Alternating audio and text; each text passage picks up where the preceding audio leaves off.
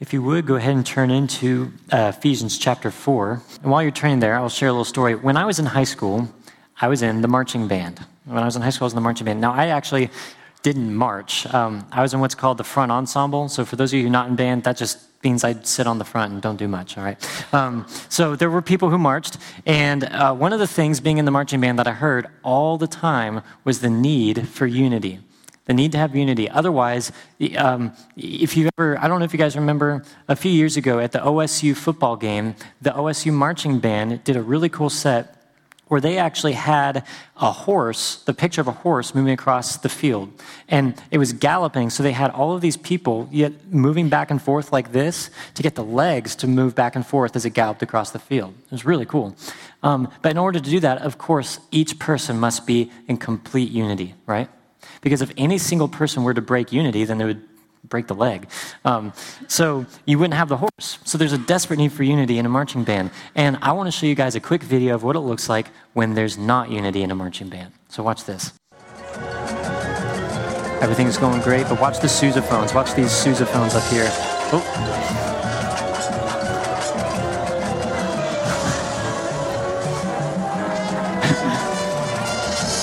Makes me laugh every time. Okay, so we do not we do not want to be sousaphones, right? We do not want to be those people. When that happens, it breaks down the entire unity. And so even though it was just one person who made a mistake, the entire body of the marching band was was affected by it, right? So this morning we're going to be just just like in the marching band there's a need for unity, there's a need for preservation of unity in the body of Christ, right? If we don't apply the things that we learned this morning, then we will be like the sousaphones. As a body of believers, we will cause disunity, which will cause disruption in the efficacy of the body. So, we're going to see three things in our passage this morning. Like I said, we're going to be studying the whole chapter four today because Paul is really great. He's a he's a systematic guy. And so he gives us his thesis at the beginning, but then as he develops, he actually gives us his application at the end. So we want to take a whole look at the chapter and we're going to see three things. He tells us what is our call, and Paul gives us how the body functions, and he shows us what unity looks like. So those are the three things we're going to see this morning. We're going to see our call, how the body functions, what unity looks like. So look at Ephesians chapter 4, verse 1. He says, Therefore, I, prisoner of the Lord, implore you to walk in a manner worthy of the calling with which you've been called, with all humility and gentleness, with patience, showing tolerance for one another in love, being diligent to preserve the unity of the Spirit in the bond of peace.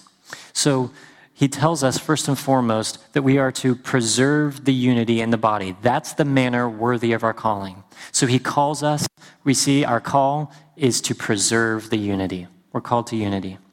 I want to point something out to you. Uh, I, I keep harping on this word. I keep emphasizing that it's we are to be diligent to preserve the unity. And this word preserve literally means to keep watch or to guard.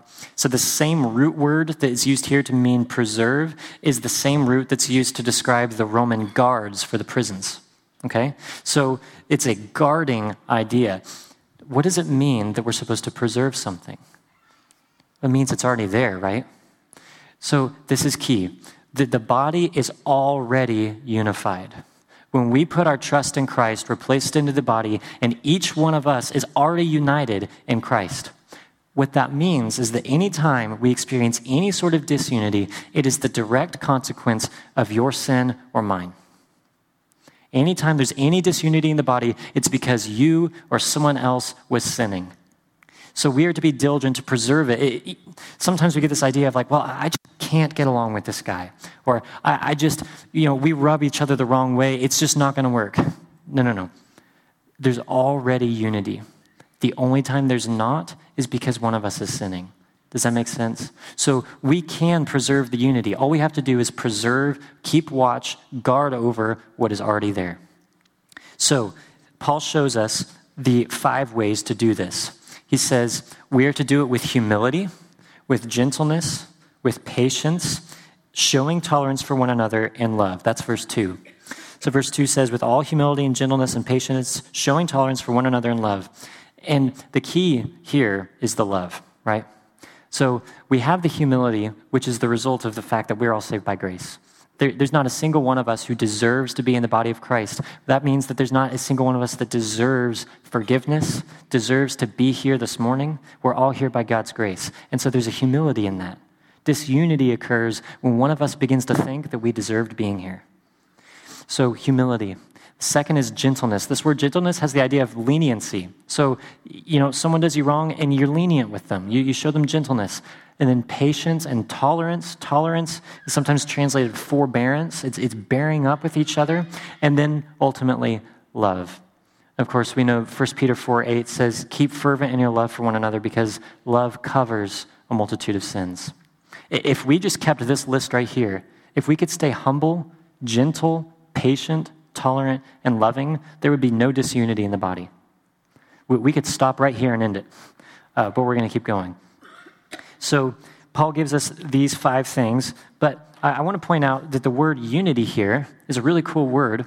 Uh, it means oneness. It comes from the same root word that means one. And, and that's cool because as then Paul gets into why should we be unified, he goes in and says, because, verse 4, there is one body, one spirit, just also as you were called in, one hope of your calling. There's one Lord, one faith, and one baptism, and there's one God and Father of all who is over all and through all and in all. So he, he's essentially telling us, if we, if we were reading in the original language, it would read like, be diligent to preserve the oneness since there is one body. Does that make sense? So he tells us this is important because we are all part of the church. We are all part of the body of Christ, and we're on the same team. And, and I put this up here, all believers, because we're not just talking about Stillwater Bible Church. When we talk about the unity of the body, we don't just mean us here on a Sunday morning. We don't just mean our grow group. We're talking about every single person who has put their trust in Christ for eternal life is in the body. We're on the same team. We, the person who aggravates you, the person you dislike, or maybe the person who has hurt you, is still in the same body, still indwelt by the same Spirit, still has the same hope of Christ's coming. Jesus is still Lord still has one faith, the faith in Christ for eternal life. They have one baptism being placed into the body of Christ, like Romans 6 says, and they have one God. You guys serve the same God. And so when we allow disunity to occur, we ignore the fact that we guys, we're all on the same team. We're in the same body. We may have doctrinal differences, we may have practical differences, we may have hurt one another, but we are still members of the body of Christ. We are still brothers and sisters. So, in summary, for this first section, oh, I almost forgot. Uh, so, if you look at verse 6, he says, There's one God and Father of all, who is over all and through all and in all. So, again, these people who we, we might really desire to have disunity with, God is over them, God is working through them, and God has indwelled them with the Holy Spirit. 1 Corinthians 6 says, Do you not know that your body is a temple of the Holy Spirit who is in you, whom you have from God? That the Holy Spirit is in you. And he says, therefore, glorify God in your body. So all of us share the same God and Father who's working in us, who's over us, and who's working through us. So, in summary, we are all called, every single one of us is called to preserve the unity. It's not just certain people, we're all called to preserve the unity as fellow members, fellow brothers and sisters in the body of Christ. And he gives us the five ways through humility, gentleness, patience, tolerance, and love. And why?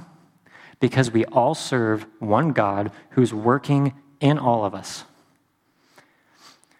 I've had the privilege of going on several different mission trips in my life. Uh, I've gone to Costa Rica a few times, I've gone to the UK once, and we're about to go again.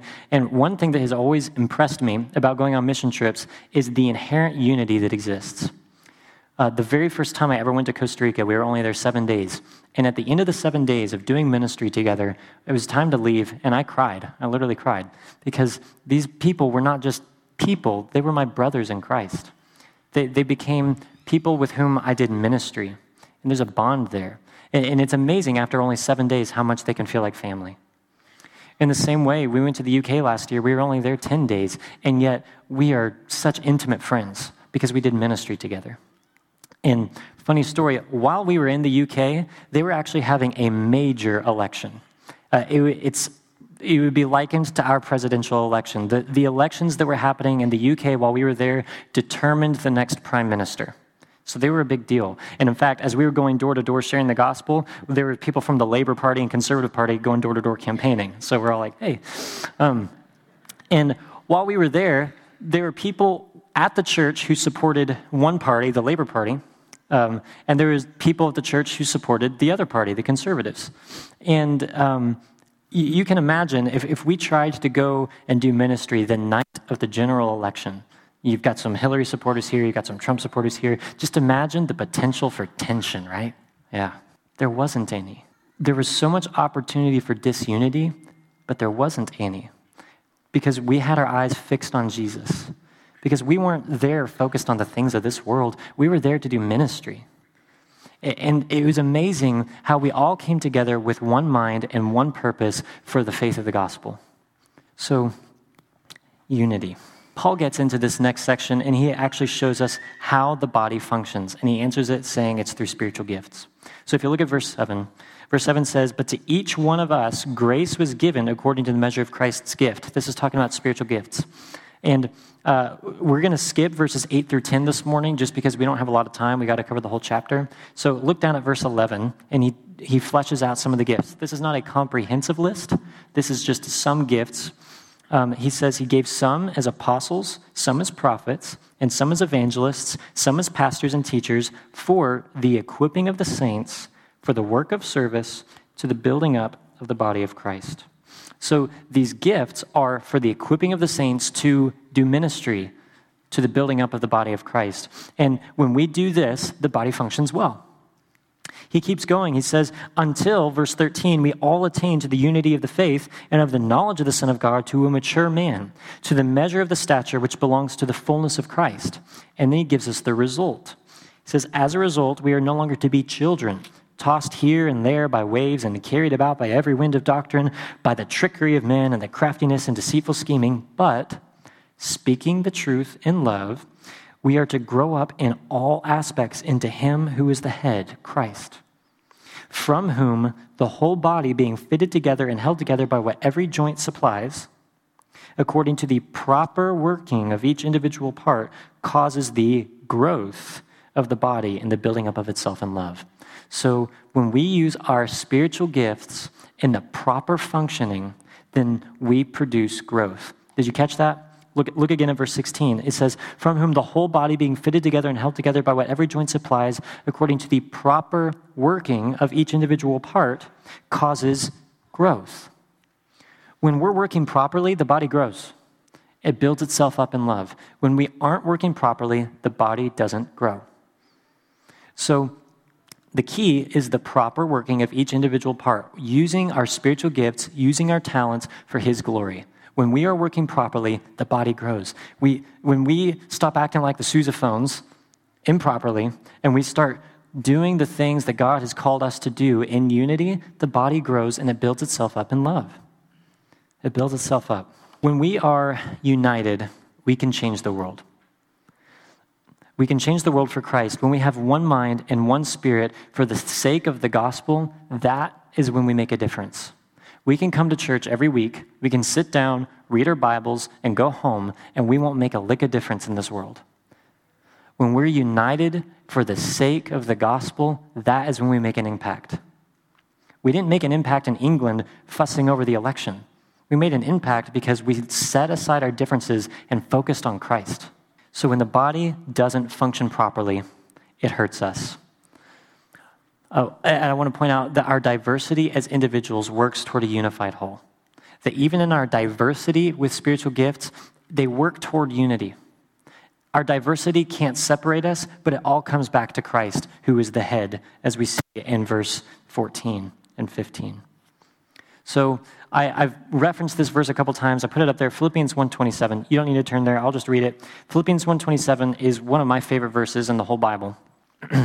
he says, conduct yourselves in a manner worthy of the gospel of Christ. So this sounds a lot like Ephesians 4.1, right? What we just read. It says, conduct yourselves in a manner worthy of the gospel. So Ephesians 4 says, walk in a manner worthy of the calling. Same thing here so that whether I come and see you or remain absent, I will hear of you that you are standing firm in one spirit, with one mind, striving together for the faith of the gospel. One spirit, one mind, striving together for the faith of the gospel. Disunity occurs when we stop striving together for the faith of the gospel. If we keep our eyes fixed on Jesus, we will remain unified. So, when the body does not function properly, it hurts us. I, I might lie about you and that hurts. You might gossip about me and it gets back to me and I'm hurt. But catch this it hurts us, but more importantly, it hurts the cause of Christ. If the result of disunity was just that you and I got our feelings hurt, okay, get over it, right? But the result is that it hurts our ability to do ministry, and that should bring us a lot of sorrow. When, when we fall victim to gossip, when we become ensnared in the temptation of, ooh, I've got a juicy secret, or, oh, you wouldn't believe what was going on over here, well, then that hurts the cause of Christ. We're not focused so much on whether or not someone's feelings got hurt. We're focusing on the bigger picture, which is that we become ineffective in ministry. And that's a big deal. So, disunity hurts the cause of Christ. Next, he shows us what unity looks like. So if you look at Ephesians 4, verse 17, he says, This I say and affirm together with the Lord, that you walk no longer just as the Gentiles also walk in the futility of their mind. So he says, Don't live like the Gentiles live. We're called to live differently. So often we look just like the world. We're doing the same things they're doing, talking the same way they talk, and living the same way they live. Live differently. We're called to live differently. Um, look at verse 20. He says, You did not learn Christ in this way. This isn't how you learned Christ. But if indeed you have heard him and have been taught in him, just as truth is in Jesus, that in reference to your former manner of life, you lay aside the old self, which is being corrupted in accordance with the lusts of deceit. So he says, lay aside the old self. Romans 6 talks about this as well. We're supposed to take off the old self and put on the new. So lay aside the old self. And then he says, um, lay aside the old self and that you be renewed, verse 23, renewed in the spirit of your mind.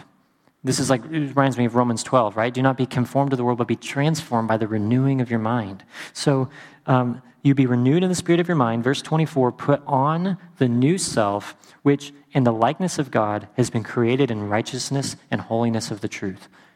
Put on the new self. Anyone who is in Christ is a new creature. The old has passed away. Behold, new things have come. You're new, so put on the new self. You have, when we trust in Christ, we now have liberty. We have the liberty to choose will I be enslaved to sin or will I put myself in subjection to Christ? We have that choice. And so we're called to put on the new self, walk in the Spirit, and not carry out the desires of the flesh. So put on the new self. And look at this. He says in verse 24, in the likeness of God, you've been created in righteousness and holiness of the truth. That's you. If you've put your trust in Christ, you, you have a new creation in the likeness of God, righteous and the holiness of truth. Does that sound like you? Because that is you. But the question is are you going to put that you on? Are you going to lay aside the old you? Which one are you going to choose? We're called to lay aside the old self and put on the new. So, this is what unity looks like. Um, then he gives us verses 25 through 32 are so important because here's, uh, if you remember at the beginning, I said Paul gives us in, in the duration of chapter 4 a full um, development of his argument, right? He gives us his thesis at the beginning, so to speak. He fleshes it out, and at the end, he gives us his application. Well, that's where we are now. We're at the application. Look at verse 25. He says, Therefore, laying aside falsehood, speak truth, each one of you with his neighbor, for we are members of one another. So lay aside falsehood. He gives the negative, don't lie. And then, positive, speak the truth. And if you remember, we just read uh, in verse 15, speaking the truth in love. When we share something that we don't know is true, we lie if you pass along information that you haven't verified, then even if the information turns out to be true, you shared it with a deceitful heart. Does that make sense? Uh, so often we hear something and go, well, I guess that's true. Let me pass it along. Did you hear about so and so? You just lied because you're sharing something as fact that you didn't verify. So if you hear something about someone, you go and talk to them before you pass it along, and then you still shouldn't pass it along. So speak the truth. Lay aside falsehood. In verse uh, 26, it says, Be angry and yet do not sin. Be angry and yet do not sin. Do not let the sun go down on your anger. And don't give the devil an opportunity. It is not a sin to be angry, but it is very easy to sin while angry, right? Um, there are certain things that make me angry. I get angry about abortion, I get angry about disunity in the body. But how do we respond to that anger? Do we respond righteously or wickedly? We have the choice. Do I walk in the spirit? Do I walk in the flesh? Do I put on the new or do I keep the old? So when someone anchors you, don't sin. Next, he says, He who steals, verse 28, must steal no longer, but rather he must labor, performing with his own hands what is good, so that he will have something to share with the one who has need. So look at this again. We have a positive, or sorry, we have a negative and then a positive. He says, don't steal. And he says, instead, work hard so that you can give to those in need. Imagine if we followed this premise. If as soon as I was in need and I felt like ah, I might need to take something, instead I just decided to work. And then I took the product of my labor and actually gave to the other people who were tempted to steal. So, this is what Paul says. He's, he's fixing so many societal issues just right here. Don't steal, work hard, and help those in need. So much of the disunity in the body occurs when we're tempted to take from one another what isn't ours. Now, in verse 29, this is the famous verse Let no unwholesome word proceed from your mouth, but only such a word as is good for edification according to the need of the moment, so that it will give grace to those who hear. How many of you have been told throughout your life that this verse is talking about cussing? Right? You've heard, oh, that no unwholesome word, no unwholesome word. Okay? Well, the context here, it, it's not implying cussing, it implies divisive. And I would just wonder how many parents have put a bar of soap in their child's mouth and quoted this verse, and then they turn around and go, Did you hear about Sue? Well, where should the bar of soap be? So, no unwholesome words, only words which edify, only words which give grace. This is a really high standard. He says, not a single unwholesome word, none. And he says, only edify and only give grace and only speak according to the need of the moment. How rare is that? That's not me. I'm, if you haven't noticed already, I'm a talker. I don't always speak according to the need of the moment if we held ourselves to the standard of, I'm only going to speak words that edify, I'm only going to speak words that are according to the need of the moment, and I'm only going to speak words which give grace, then we would fix so much of the disunity in, in the body of Christ. If, if we just held fast to verse 29, we'd be golden. So often, we know that we desire unity. We as individuals have been made in the image of God, and God is triune. You have Father, Son, and Spirit in perfect unity for all eternity. We, we're made in that image. We have a necessity for unity. And so what happens is that we try and contrive it in false ways. So instead of coming together in unity for the gospel, we come together in unity for gossip. We, we, such, we have such a craving for unity that we gather around the table and talk about other people. I, I, I go to the union uh, several times a week. I sit in the student union here at OSU um, and meet with people. And while I'm sitting there, I hear a lot of different conversations going on. And I can tell you that the vast, vast majority of conversations that I hear are people talking about others who aren't present. It's our favorite topic is to talk on people who aren't there and talk on things we don't know. So we have such a craving for unity, but we achieve a false unity that comes about by sin instead of true unity which comes about in Christ. Uh, no unwholesome words is talking about gossip, it's talking about slander, it's talking about maligning. Look at verse 31. He says, Let all bitterness and wrath and anger and clamor and slander be put away from, from you, along with all malice. When someone hurts you, let go of the bitterness. That's a hard one, right? Let go of the bitterness when someone hurts you. When, when someone hurts you, let go of the wrath and anger. So, verses uh, 28 and 29, we see okay, what should I do to control myself? Well, how, how should I keep from hurting other people? But here we see, what should I do when I've been hurt? So don't hurt other people, but now let's say you've been hurt. You've been hurt by somebody. What do you do? Put away the bitterness, put away the wrath and anger. Don't, don't slander about them. It's so easy to vent, right? I just need to vent. Can I just tell you what's going on? How many of you guys have done that before? Oh, can I just vent to you? How many of you guys have listened when someone asked? I do. That's, that's slandering the person who's hurt you, right?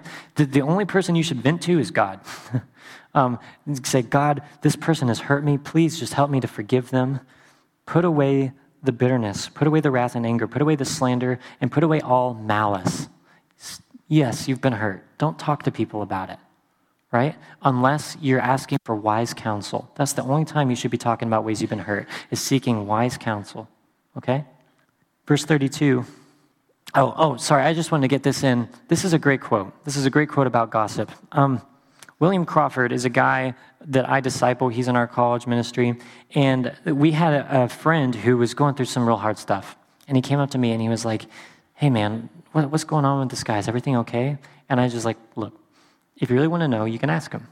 Uh, I'm not going to be the one to tell you what's going on. And he was like, Okay, okay.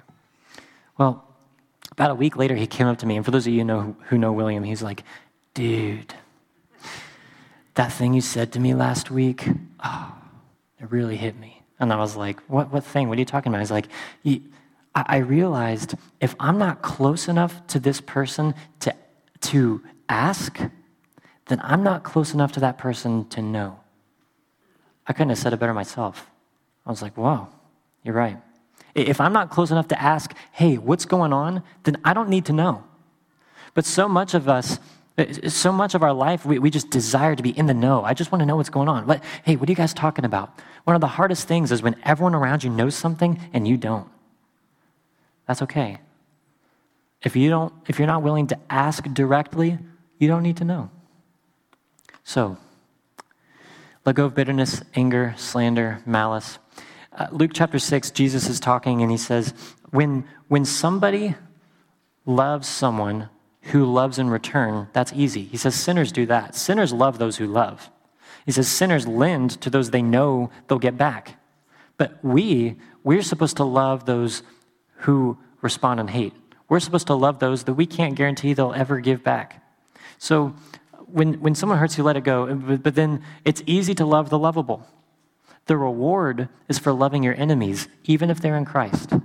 Sometimes someone in Christ feels like an enemy, don't they? We're called to love them.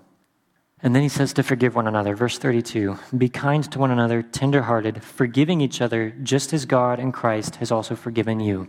So, forgiveness, as JB always says, literally means to release the debt. And notice he says, Forgive as Christ forgives. How did Christ forgive you? Did you deserve it? Did you do something for it? Most of the time, for us, you know, it's like, I just can't forgive him. You have no idea what he did. Ah, he just does not deserve it. He, he hasn't said sorry yet. So I'm not going to forgive him. It's not about whether or not he deserves it. Forgiveness is not based on the character of the offender. But get this it's also not based on the character of the offended. If someone hurts me, it's not based on my character. If it were left up to me, I wouldn't forgive him. But who's it based on? It is based on the character of Christ. We are supposed to forgive as Christ forgives, which is full of grace, unconditional. When someone hurts you, we forgive every time we release the debt. If you're reading along with me, your alarm bells might be going off. You're like, whoa, Tyler skipped a verse. Um, I did it on purpose. I, I, wanted to end on this. I wanted to end on this. Um, why why should we seek this unity? Well, notice verse 30 says, Do not grieve the Holy Spirit by whom you were sealed for the day of redemption. Verse 30 tells us disunity grieves the Holy Spirit who is in you. When we inhibit the efficacy of this body, we grieve Almighty God. When we stop living for Christ and get caught up in the petty differences we have with one another, we grieve the Holy Spirit.